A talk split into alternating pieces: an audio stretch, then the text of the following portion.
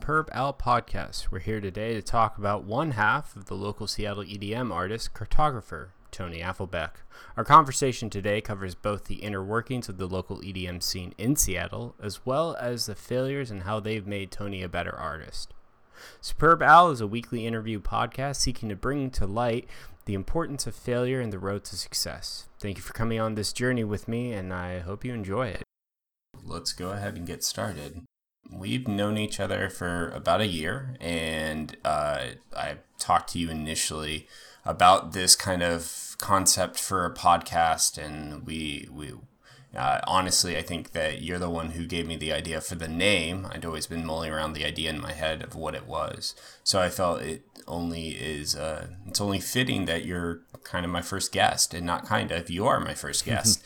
Uh, so I want to say, first of all, thank you for coming on, and then uh, kind of jump right into it. So you're part of a two-piece set called Cartographer. Right. Um, and then uh, why don't you give me a kind of a an overview, kind of a uh, like uh, inside the book cover synopsis of how you describe Cartographer.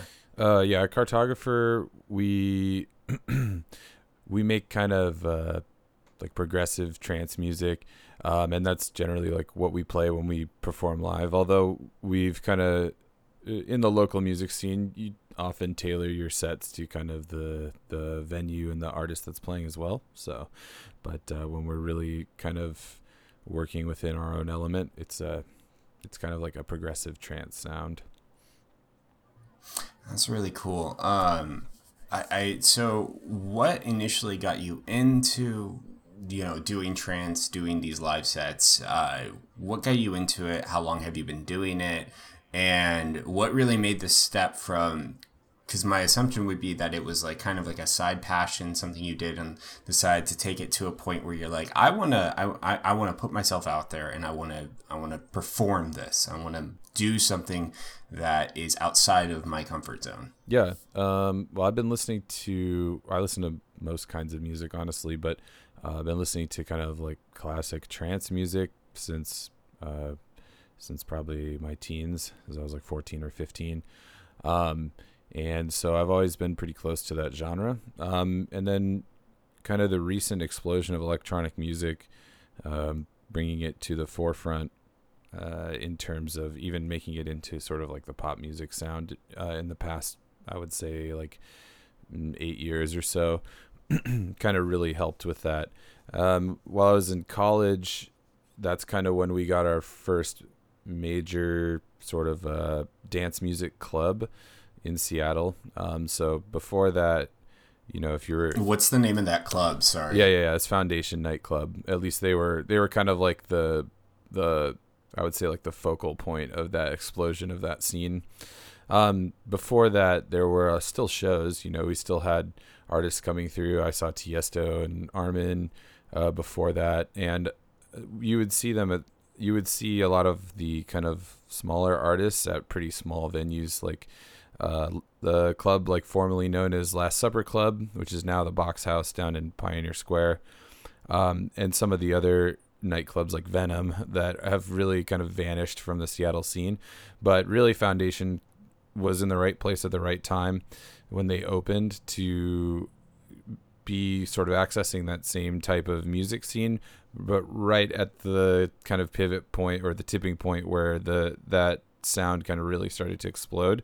And so they kind of rapidly came to the forefront, especially since they're backed by U S C Events, um, which is uh, the major promoting company in Seattle that throws all the massive parties as well. Interesting. Mm-hmm. Okay, so so you say you've been you'd say you've been doing this for maybe six years? Mm, yeah, uh, it's definitely been since college. Uh, I would say six years. Basically, as the scene kind of started to really expand, um, I was I was a person who attended a lot of concerts, shows, um, and uh, at the in the early phases, there was really only kind of like one big spot to go to, right? So this Foundation was pretty much having everything that everybody wanted to see, um, and it was it was pretty common for me to go to shows three, four nights a week sometimes, um, at the same place. So everybody was kind of doing that, and it's uh, pretty pretty easy to make friends really quickly because of that. You know, you're all into the same kind of thing. It's really easy for people to relate over music, um, and you're all in the same place, you know, at least once or twice a week, if not more. Um, and so you really kind of build those relationships that you need the networking to kind of get into, um, being involved with the scene rather than just being a, you know, a bystander, somebody who's kind of consuming what's happening. And so, uh, through kind of building those relationships, um, just meeting cool people, I met Anthony. Uh, he also was in a class with me at University of Washington. We had a class together, um, and, uh, we became friends, and he was really kind of into the production side of electronic music. So he was getting his feet wet in terms of actually making music. Um, he would reach out to me to get uh, opinions on songs, right? So he would be like, "Hey, I'm working on something. Tell me what you think about this." Um, and then that kind of be, that kind of evolved into uh, more of a collaborative type of situation where it was like, we should, uh, you know, we should be working together on music. Um, and he still kind of has, you know, because he came into the scene with the, with the production aspect really on lockdown. That's really his, his side of the, I don't know what we call it, like side of the business. Right. Whereas, uh, I've always been, or I had always been a lot more involved in the night clubbing side.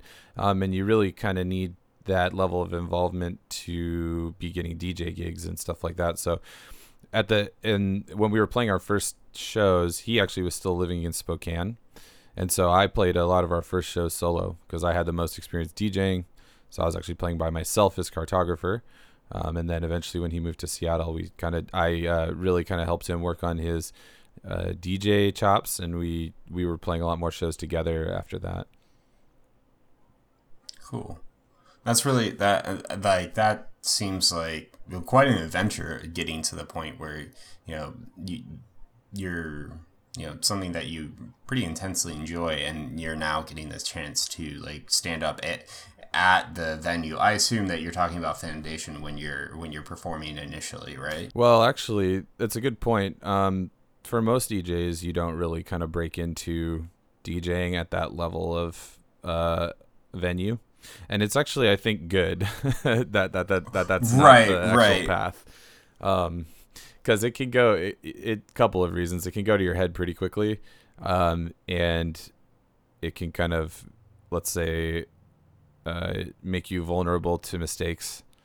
You know, you, you don't necessarily have the humility that you should have right off the bat, which can get you into trouble. Um, I, I was more saying more saying Foundation because you were uh, at least you insinuated that that seemed to be the only like major electronic. Um, club at um, at the time. Mm-hmm. So obviously I, I guess you're right. There are probably smaller clubs. You don't just go and play Chop Suey on the first night, right? Right, yeah. Um, you go to like El Corazon or something like that. Okay, so that that, that was a that was a oops on my part. Oh no, but yeah, I, I can kind regardless. of uh, explain sort of the trajectory we took in terms of like uh, performances and stuff, and like how you end up at a club like Foundation or Q Nightclub or any of the like major venues. We played the Tacoma Dome as well. So yeah, and I think that that kind of segues into like kind of the main purpose of this uh, conversation of this podcast is to like deter- to discuss and you know and elaborate on how our failures have led to successes, because I can only assume that you didn't just like smoothly go through this thing like you were just like you know, dancing through life. I, I, I would assume that there were a few stumbles, some falls, some some mistakes, some some points where you you literally walked off stage with your head hung down and oh my God, that sucked. That was awful. That was terrible. Mm. Am I going to be able to bounce back? So at least that's my assumption. I know from myself as an artist at, at times, like even through, you know, doing presentations, I know even through school, walking out of a out of a uh, like a presentation going, well, that was awful. That was trash. Mm-hmm. I don't even know what I was saying. Yeah, yeah. So I could tell you about a couple uh, instances, but uh, especially for DJing, I think it's funny because it sort of has this stigma uh, as like it's like a D J on stage isn't really doing anything.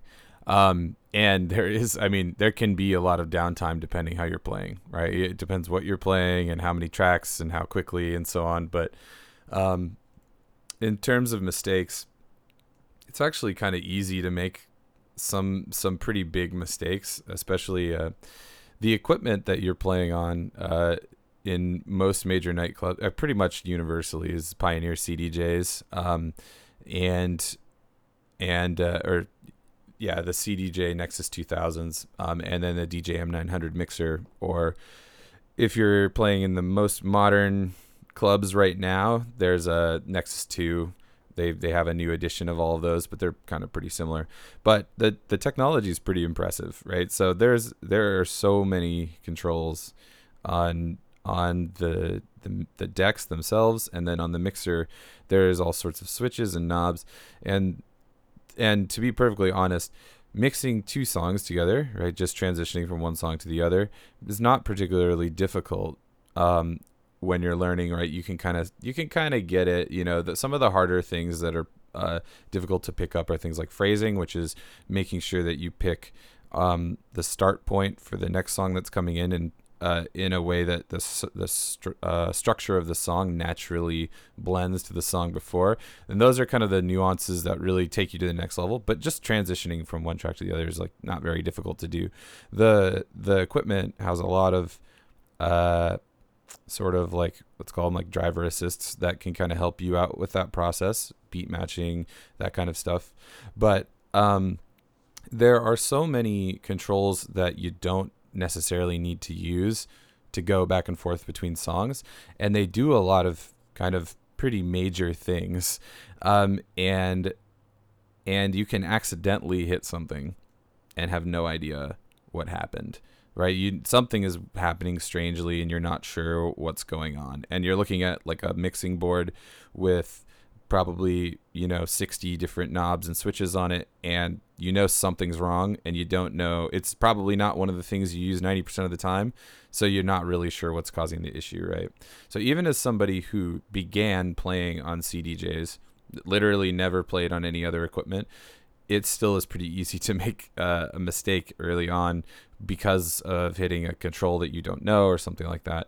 It helps having a lot of experienced D Js that you can practice with, who can kind of help you get a lot of those kinks out of the way early on. But ultimately, when you first step on stage, you're going to make some pretty big mistakes. Um, you know, you can, uh, I think probably one of the, one of the biggest ones that happened to me on my first show was, um, I uh, accidentally cut the volume on the track that was live, right? So just so you kind of know, there's like, think of a world, right, where there's you have two songs, right? You got one that's playing, um, and then one that's uh, that you're queuing up to play, right? And essentially, what the mixer allows you to do is uh, you can control the volume of each track, um, and also filter like the highs, lows, and mids, and so on. Um, individually, and you can control totally what's coming out of the master from each of those two tracks and what's coming out of or what's playing in your headphones. And that's kind of the biggest thing that a D J needs headphones for. It's your private space where you can listen to the two songs together um, and match them up and kind of figure out phrasing and stuff. It's it's a workspace that you can work in uh, from an audio perspective without playing any sound out of the master, um, which would be heard by the crowd, right? So that seems incredibly dangerous. Just that's like working in a uh, that's like coding in a live environment. Yes. where your where your changes are being like displayed to. It, it would be like building, because we're we're B I analysts, so we like we build dashboards. We we make we make data pretty, right? right? So that would be like us having to build a dashboard in a live setting in front of a client. Yes. Without screwing up. Yes. Um, and is that a good analogy? Yeah, it's actually kind of like doing all the Q A and bug testing and stuff right in front of the client. So so if you're debugging yeah. something and they're just watching you, that that's that's essentially what would be happening if you were playing both out of the master. So like so the general workflow, okay. right? What's happening is like there's a song that's on that's playing live out of the master, and then the other song You, and you're also sending that master track that's currently playing to your headphones. So what's coming in your headphones and what's coming out of the master, same thing, right? Then you queue up another track on another one of the channels on the mixer, and you don't put the master volume up. It's at zero. right? But you can hear it in your headphones because you send it to the headphones when you hit Q, um, the Q switch on on that channel, and then you can you can listen to different stuff on that player without anyone else hearing it. So if I'm looking for a song that I think would fit well, I can sit there and scroll through my library, pick a track, start playing pieces of it, skip around, listen to different sections, decide whether or not I want to play it, decide where I want to start it when I go to mix it in. Um, and then once I have everything queued up, I can then look over at the track that's still playing, right? And then pick the right spot to begin the new track and then start blending it in, right? So so essentially you you hit play on the new track. Um, and again, no one can hear anything out of the master yet, but in your headphones, you can hear both. And you start kind of blending smaller parts of the new song into the old one and removing pieces of the the song that's currently playing as you replace them with the new song. Eventually, uh, you switch the bass lines at the right time and you transition over to the next song. So you're kind of like pulling, you're mixing in like the highs, mids, and lows to kind of blend the two songs together. Uh, generally, at least in my workflow, the last thing that changes over is the kick drum between the two songs, because that's probably, it's, you know, it's, that's the beat, that's the heart of the beat. So it's the piece that like, uh, really represents the transition between one song and the other. So once the kick switches over, it's kind of like you're you're in this space where you're kind of like, okay, ninety percent main track, ten percent new track as you're bringing in like hi-hats and stuff. And then you sort of blend to it till you're like sixty forty, and then when you switch the the the kick drums, you become like forty sixty, and now you're in the new track and you have elements of the old track that you got to kind of blend out. So that's essentially mixing in a nutshell between two tracks. There are elements to mixing three or four tracks at a time, um, but you know, just the basic stuff that you got to learn two tracks. It's pretty easy to get confused when you're on stage and do something like I did on my first show, which uh, you're looking at a mixing board and you have four C D Js, so you have two on each side, and to end up picking uh, a new track on the C D J that's currently playing, right? Because you're actually playing, each one is a player. It's essentially a laptop. It's running software on it, right? But it's reading music off your U S B drive, um, and you pick a song off there and you play it, and then you got to go to the other one to pick the next song, and they can only play one at a time, each player. So if you if you're scrolling through your library on on a player and you kind of forget that that's the one that's actually playing on the master track right now, and you select a song, it will interrupt what's playing and just queue up that new track you just selected. And so that's something that people do, kind of newer D Js do by accident. Um, Pioneer has designed their equipment in such a way where the ring that's on top, it's a jog wheel uh, that you use to adjust the uh, speed of the track and stuff, um, and kind of delay it to line them up perfectly. It has a ring around the top that is L E D lit. If the if the volume fader on on the mixer is above zero at all, that ring goes from white to red. So so you learn kind of like little things. You learn to use your equipment, um, and you get really crazy about like essentially what I would call like a pre-flight checklist. As you're starting to mix a song in, you learn like a routine that you go through every time to make sure that it doesn't happen. And it's because it's kind of traumatizing early on when you inevitably accidentally load a track on the live player and you just, the music just cuts immediately, right? So at, like, that's one of the worst things that can happen, right? You're in a dan- you're in a dance club. Music has been playing continuously for three hours in this room. We're there kind of building an environment, like an energy from low to high, and you just cut all the sound in the venue by accident. And it's like, oh, you got to recover from that. And it's it's it's a pretty it's a pretty emotionally jarring thing to do when you're on stage. You only do it once or twice. I mean, I actually I really once, I would say, before you really kind of it, it's traumatic enough that you never let it happen again. You get really careful about what you're doing. So how did you recover from this? Because you, you had it happen mm-hmm. once, mm-hmm. you said. Uh, how did you recover? Like in, in the moment there, what did you do mentally to bring yourself back to, I would say, level? Because obviously mm-hmm. I would assume that there was a quick shot of adrenaline and the oh shit button inside your head was just like blared. Yep. Or like the oh shit siren was just like blaring loudly, like... Mm-hmm. Yeah, batten down the hatches, we're like, we're going in. Yeah yeah yeah well, I mean, I just hit play, right? Because it's like you hit you just queued up a new song on the live C D J, right? So it when you load it, it loads paused at the very beginning of the song. So it loads paused and there's no sound. So I just hit play and just started the song from the beginning, which is, it's not good. It doesn't, it does, it's, it's a complete reset of energy pretty much. But fortunately, as we were kind of getting at about ten minutes ago and kind of launched into this, uh, my first gig was at Contour Nightclub, which is still exists. It's down uh, in the Pioneer Square area, kind of right next to the the uh, ferry walk on. It's a pretty small club. They don't do really big uh, events there. And uh, the show was put on by a really good friend of mine. So I'm not really being hired by, it's not a high pressure situation, right? He knows it's my first gig.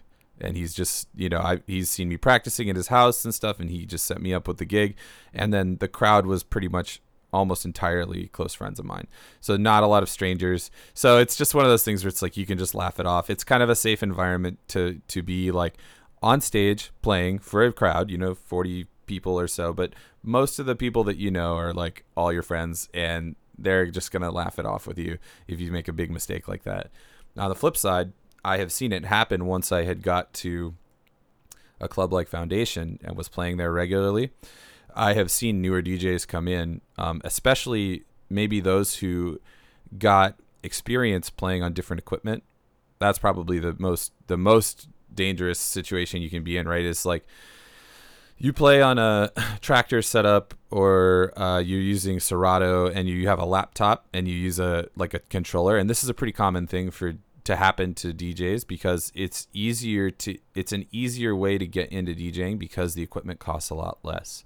So the systems that you're playing on at clubs, all those C D Js and mixers, each of those C D Js costs about two thousand dollars. The mixer itself costs around two thousand dollars as well. So a full setup with all five of those is about ten grand. It costs about as much as a car. Um, if you've got two players and a mixer, that is probably around six grand. Right, so it's still pretty hard, and and they keep their value really well. Buy them used, even if they're beat to shit, they don't really come down in price very much. Maybe four or five hundred dollars. So it's still like a four thousand ish dollar kind of entry point. Whereas if you have a laptop, which most people do these days, you could buy a Traktor controller um, from Native Instruments for three hundred dollars. Um, it's a U S B device, and you get the Traktor software with it for free, and now your entry into DJing is, you know, probably three four hundred bucks, right? And you can play, and actually professional D Js like Zed play on Traktor still. They use a bit more expensive Native Instruments controller. They use like a Tractor S eight or something, which probably costs about a thousand dollars, but again, you, price comparison, big difference. Now the issue comes, and this is, I know a couple of D Js personally this has happened to, and I was at those shows. Um, they made the transition from using a laptop and a controller to sort of what we call like the big boy setup. And they, you know, we did a lot of work together. I kind of helped them learn the equipment, and but you can't teach someone everything, right? And they make a mistake like the one I'm describing, where you cut the music or you have some sort of like critical error with the settings on the mixer, but you're doing it at a much higher level club. It happens at Foundation, and you're in front of a crowd of three hundred people, and the people that are hiring you are paying you one hundred dollars an hour.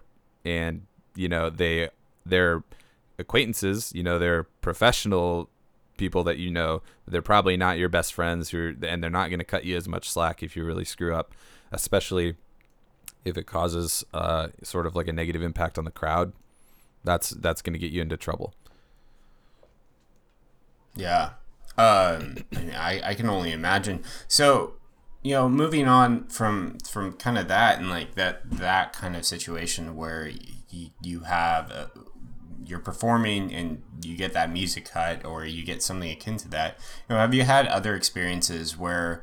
And maybe it's a good point to like move towards the, the kind of end end all be all, but other situations where you've encountered some sort of, I, I wouldn't say, maybe failure is the wrong way to date it, but some sort of um, situation where it didn't go exactly as planned, and then kind of lead into, you know, how do you feel like, obviously, I mean, like the easy answer is, of course, these failures led to my in- inevitable success, led to my confidence mm-hmm. building, et cetera, et cetera. But really, how do you feel like that that success has not only permeated your artistic areas, but, you know, other areas of your life as well? Yeah. Um, there have been, basically what ends up happening as you make the mistakes as a performer is you learn how to, you learn how to deal with them in one of two ways. So the first way is to try to remember and try to get better at not letting it get in your head, right? Because you still gotta, you still gotta play. If something goes wrong, you can't just give up and just walk off, because that's, that's like the ultimate failure, right? So you make a mistake, no problem. Just roll right past it. You know, you learn tricks to how to recover from mistakes and things like that too. Um, you know, I've had people say, uh, some of my friends have said, like, and again, I'm not a D J that uses the microphone a lot, but in a case where you accidentally cut the music, pick up the mic and just pretend like it was intentional. Like, pick up the mic. Hey, what's up, everyone? How's everyone doing? Right? And then boom, start the next song. It's like, it's just like, you just play it off. Most people wouldn't even know, especially if they're not D Js themselves. They might not even know that you made a mistake. Um, the other thing is preparation. Um, and I think this more so than anything is you learn how to prepare for a gig in such a way that you are countering most of the common things that can happen. So a couple of examples um, is uh, I've had I've had this happen a lot where the the oh, let me back up. So the the equipment itself has Ethernet ports on the back of it, and they use those ports to communicate with each other. So they all are networked together. So you usually have like a switch, and you have Ethernet cables running from each of the link ports on the back of these to have them all in communication with each other. And that way you can use one single U S B flash drive plugged into one of the U S B ports on them, and you can access the music from all of the players, right? Now, the link port is a common point of failure on these, especially in a nightclub environment where they're getting plugged and unplugged all the time. And it is not very uncommon, let's say, to walk into a new club environment and play on equipment where the link ports don't work. So you can see how that would be a problem if you only show up with a single flash drive, because you can only load your music on one of the players. So you wouldn't be able to play at all, because the second player can't access any of the music. So one of the things that you immediately learn to do is to have backup media, right? So um, I walked into a gig where the link ports on the C D Js didn't work.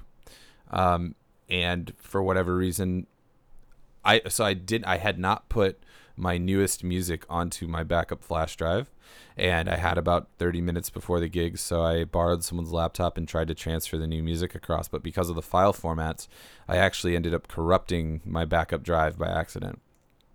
So now I really only had one, and it was like, I literally can't play. Uh, and so I grabbed a friend of mine who was playing after me, and I was like, dude, give me your flash drive. Um, and he was like, okay. He just handed me his music collection, which um, is a pretty big deal. I don't know, because especially for everyone in my friend group, from an ethics standpoint, we pay for all our music. So the flash drive's got about two to three thousand dollars worth of music on it, um, and it's all stuff that you've handpicked. So unless, you know, we probably have some crossover and stuff that we like, but most of what's on his flash drive I've never heard before. So so I played a gig uh, with half of the music being songs I had never heard, literally, which is a tricky thing to do with a D J, because you are you're in a position where you need to phrase tracks together in a way that, like, you start one where it naturally transitions to the next one, and you're kind of blending the parts together.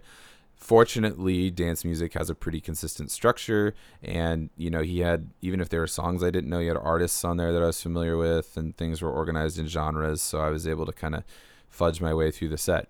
I was really, really upset at the beginning of the set. I was angry. I was like, this is gonna suck. I I'm screwed, but I really have to just play this. By about twenty minutes into the set, things were going great. I was playing music I'd never heard, and just it was coming off great. Like, all the transitions were awesome, and uh, really kind of it, it actually, in a sense, really just elevated my uh, excitement, because I was like twenty minutes in, I was like, this is awesome. I'm killing it. I don't even know what's on this flash drive, but I'm playing half music I've never heard, but it sounds amazing.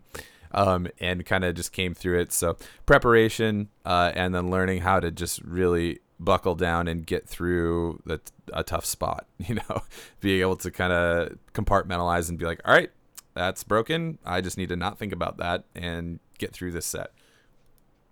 Yeah. I mean, I, I guess that that's a, uh, that's a really simple way of looking at it. I think that that's, that's a really fascinating thing. Um, mm-hmm. The other aspect about, of, uh, oh, oh, go ahead. Sorry. Oh, no, I was just going to say, I think it's a fascinating thing about like art and music is specifically that um, you're taught so much within there. There's there's immense structure within within music, right? Mm-hmm. Um, right. Everything has structure. That's the only way really music comes together, even within dance music. But I think the number one thing that any musician that I've talked to is that you got to learn to roll with it, because that structure in a performance setting kind of flies right out the window, right? Yep, yep. And I, I remember from, uh, oh God, it was back in high school. I think we were doing a, uh, a jazz concert, and somehow there was a miscommunication between our section, and I played trombone, and the trumpets behind us, and we were we started to play completely different separate pieces during a competition.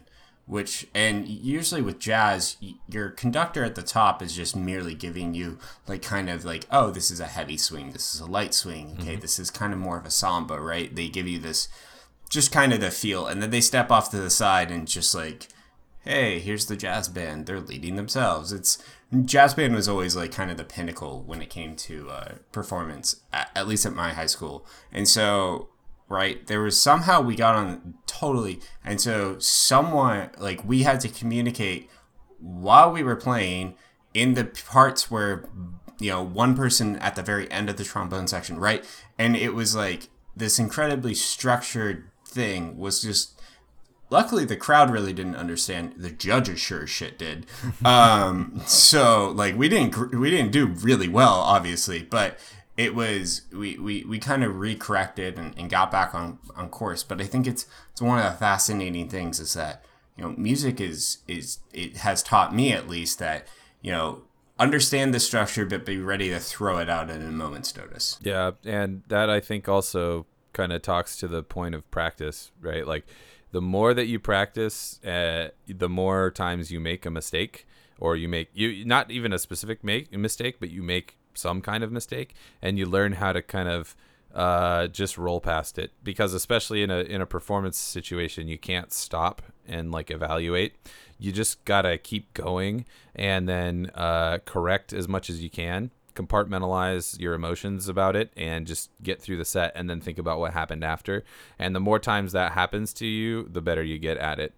um the the the other piece I was going to say about preparation that I think also is huge for all the D Js that I know is what I was what I was saying when I called it my pre-flight check.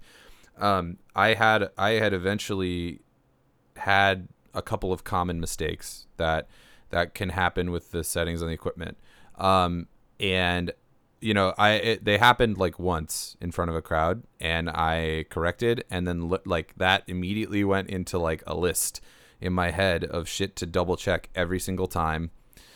Every single time I go to do a transition. And so it's funny, like as as I am prepping a song, right, I'm like listening in my headphones, find the song I want to play next. I select it, pick this cue spot where I want to start it, and then I figure out where I'm going to start it in relation to the other track. And once that's good to go, right, I'm essentially uh, ready to play the next song, right? And I'm just waiting for the song that's on to get to the point where I want to begin the new song and then start blending them together. But before I do any of that, after I'm all set to go, I basically have like a, a a pattern that I go around the entire piece, like setting of equipment, and check each switch and knob and make sure that it's in essentially like the null position, right? Like the the base condition that I expect it to be in, right? So like, okay, all of the volume knobs on this channel are in the center position. All of the the filter on that channel is in the center position. The, you know, the slide or the little switch that selects like A and B channel for the uh, the crossfader is disabled. You know, I have like this whole system of checks that I go through before I start playing something, because I've had it happen before where I go to mix a song in and something isn't right. Right? You go like you forget that you left a filter on after you blended out the previous track that was on that channel, and that fil- this is a really common one. This happens all the time to people. You leave that little filter knob turned on, so it's like a high pass filter, and then you go and you pick the next song that goes on that channel. You start it up, and the thing about the filter knob is that it does not affect the sound that's going to your headphones. It's a it's a a, a post processing effect. So what happens is the sound signal is split, um, and the one signal goes to the master channel and the other signal is going to your headphones, and certain effects are post effects which happen on the master channel after the signal is sent, so you will not hear them in your headphones. So you have to check and make sure that they're not turned on, because you'll go to put that song you'll you'll put that song in, it sounded fine in your headphones, and oh man, uh, you switched the bass lines and you left the high pass filter on, so there's no bass when you flip over and you're expecting this kick to drop in. It's like there's nothing there. You're like, oh shit, flip the, and then you it basically what what you end up doing to recover from that one is you wait a full phrase, so a full eight bars, and then you put the kick back in. You pretend it was intentional, but it really sounds like a mistake. And anyone who's a D J would know that you, what you did. But the crowd will usually kind of roll with it. They don't really know. But there's a there's an expectation in everyone's mind of a kick dropping in there, and you left a filter on. It doesn't happen. Um, and so you get in this process, this preparation mode where every time you do a transition, you run through all the normal mistakes, like check the filters, make sure the effects are off. And, uh, I've, I've had it happen where, uh, we actually, oh man, we had a, we had a friend, uh, who, who really catastrophically failed at that, um, at Foundation. So he was playing after me. I guess I would, I don't know. He was more of an acquaintance than a friend, I should say. We're kind of more like rivals. Um, but uh, my friend group and I were there at this show. It was a pretty large crowd by the time. I was playing the opening set. So uh, from when the doors opened to about an hour into the night. And then he was picking up after me. And I had, at the end of my set, I had left the the echo effect all the way maxed out and the filter maxed out, because I was kind of fading out, and he had an intro song that he wanted to play. So like basically what happened is, the end of my set, I brought the energy down, played this like half tempo song, and at the end of it just kind of like filtered it up and did the echo, and it just kind of like spiraled out and on the on and like echoed out to like silence. And then he was going to start his set with an intro song, right? Not always uh, the the way that things happen. A lot of times D Js actually transition straight into each other's sets, but uh, he wanted to play this intro, so I kind of did this in this way. Well, I left those filter and the effect on when I walked off, because I was like, boom. I didn't think about this. I was just like, cool, set done. Have a good set. And he came from playing on a Newmark controller in Serato on a laptop, and this is a case where somebody was transitioning from home-bought, you know, equipment that was a lot cheaper to just learning how to play on the club system. And I had helped him practice uh, a few times as well, but you know, again, you can only teach so so many small things in, in a couple of practice sessions, right? So he goes on stage, forgets that those are all set on, starts playing his song, and it sounded like really weird. Like the filter was almost all the way up, and then there's like an echo happening, and so the the sound sounds really weird. I'm standing down in the crowd with my friends, and I had just gone straight to the bar to get a drink, come back, and I'm standing there and I'm like, something is really wrong, like it doesn't sound right. And I'm looking over and he's on stage just looking like he has no idea what the hell's going on. He's looking at the mixer like it's a I don't know like a crazy Sudoku puzzle or something. So so I run up on stage behind him and I'm like, dude, what's going on? And he's like, I don't know, it doesn't sound right. I'm like, Uh, okay.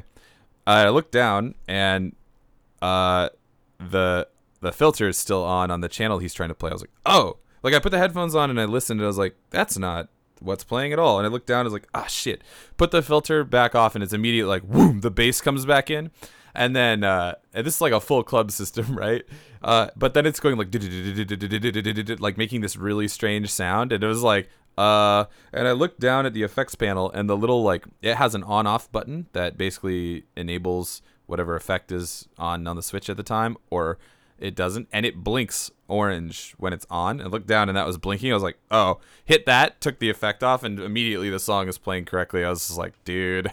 And we started, we called it, um, we called it booby trapping the mixer after that, like at that point where you're basically like, if you wanted to be a dick, right, you could, you could just fuck up all the settings on the mixer before the next yeah. D J comes up and just like let them hang themselves essentially if they don't know what's going on and they don't have a good right. routine to make sure everything's cleaned up. So we, uh, we actually made a joke about that, but we didn't ever really intentionally do that to somebody. It was just an accidental thing. No, no, most most definitely. That doesn't seem like um, you. And if it is you, boy, have I been duped. Yeah, nope. Um, well, I mean, that's all. That's I. It, that's a lot of fascinating information and some some great lessons um, and stories to be told and, and heard. And um, I guess to really like start to like kind of close this down, wind this down. My my number one question to you is. You know, as you've done this, as you've you know gained your failures and uh, and, and used those to build on your successes, are there any parting words of wisdom that you would have for you know artists uh, or just people in general listening, um, hearing this, and you know things that you'd want to impart upon someone who's maybe younger who or who's moving into you know electronic music or just anything in general that they could take through their life to, you know, to help them through. Yeah, yeah. I think uh, one thing that a lot of people don't realize is that uh, the personal relationships that you build um, matter as much as your skill, almost in all cases, uh, sometimes more than. And I know I, I, I can speak, I think, probably for most artists when I say that I there will be people that you will see who are less skilled than you who go farther because of who they know. And it's going to be frustrating. Um, and it's something that you're going to just learn to deal with, I think, uh, and, and just be conscious of that. You need to be, uh, very conscious of how you work on building your relationships, how you treat people, always having a good attitude, um, and, and thinking about just being, being conscious of the fact that sometimes somebody is going to get something that seems unfair to you. Um, and, really don't even pay attention to it. Just focus on what you're doing, right? Be the best that you can. Be really nice to everybody. Be polite. Uh, be reliable. Show up on time. Um, you know, be pay really good attention to make sure that you have really good etiquette within your scene. So anything, you know, there's all sorts of D J etiquette things that you just really need to be conscious of. I'm sure that's the case in every art form. Um, and, uh, and then, not be afraid to make mistakes, kind of within the theme of what you were talking about as well. Is like, be aware of the fact that you're probably going to screw up, um, and try do your best to try to make an environment where it's okay and it's safe for you to scro- to make a mistake early on, so you can learn from it, um, and grow from it before the stakes are higher, um, and uh, and uh, not get bogged down in the failures because they're going to teach you to be better at what you're trying to do. Well, that's that's some great wisdom. Um, well, Tony, thank you for joining me, um, taking time out of your day, uh, and yeah, this is this is great. This has been really informative for me. Um, I hope it's informative for uh, the people that are listening. And yeah, again, thank you so much. All right, thanks, man. Thank you for tuning in this week. Superb Al releases every Thursday at five p.m. Pacific Time. All major podcasting networks, aside from Apple. Still working on that one. Thanks for tuning in today and have a great week.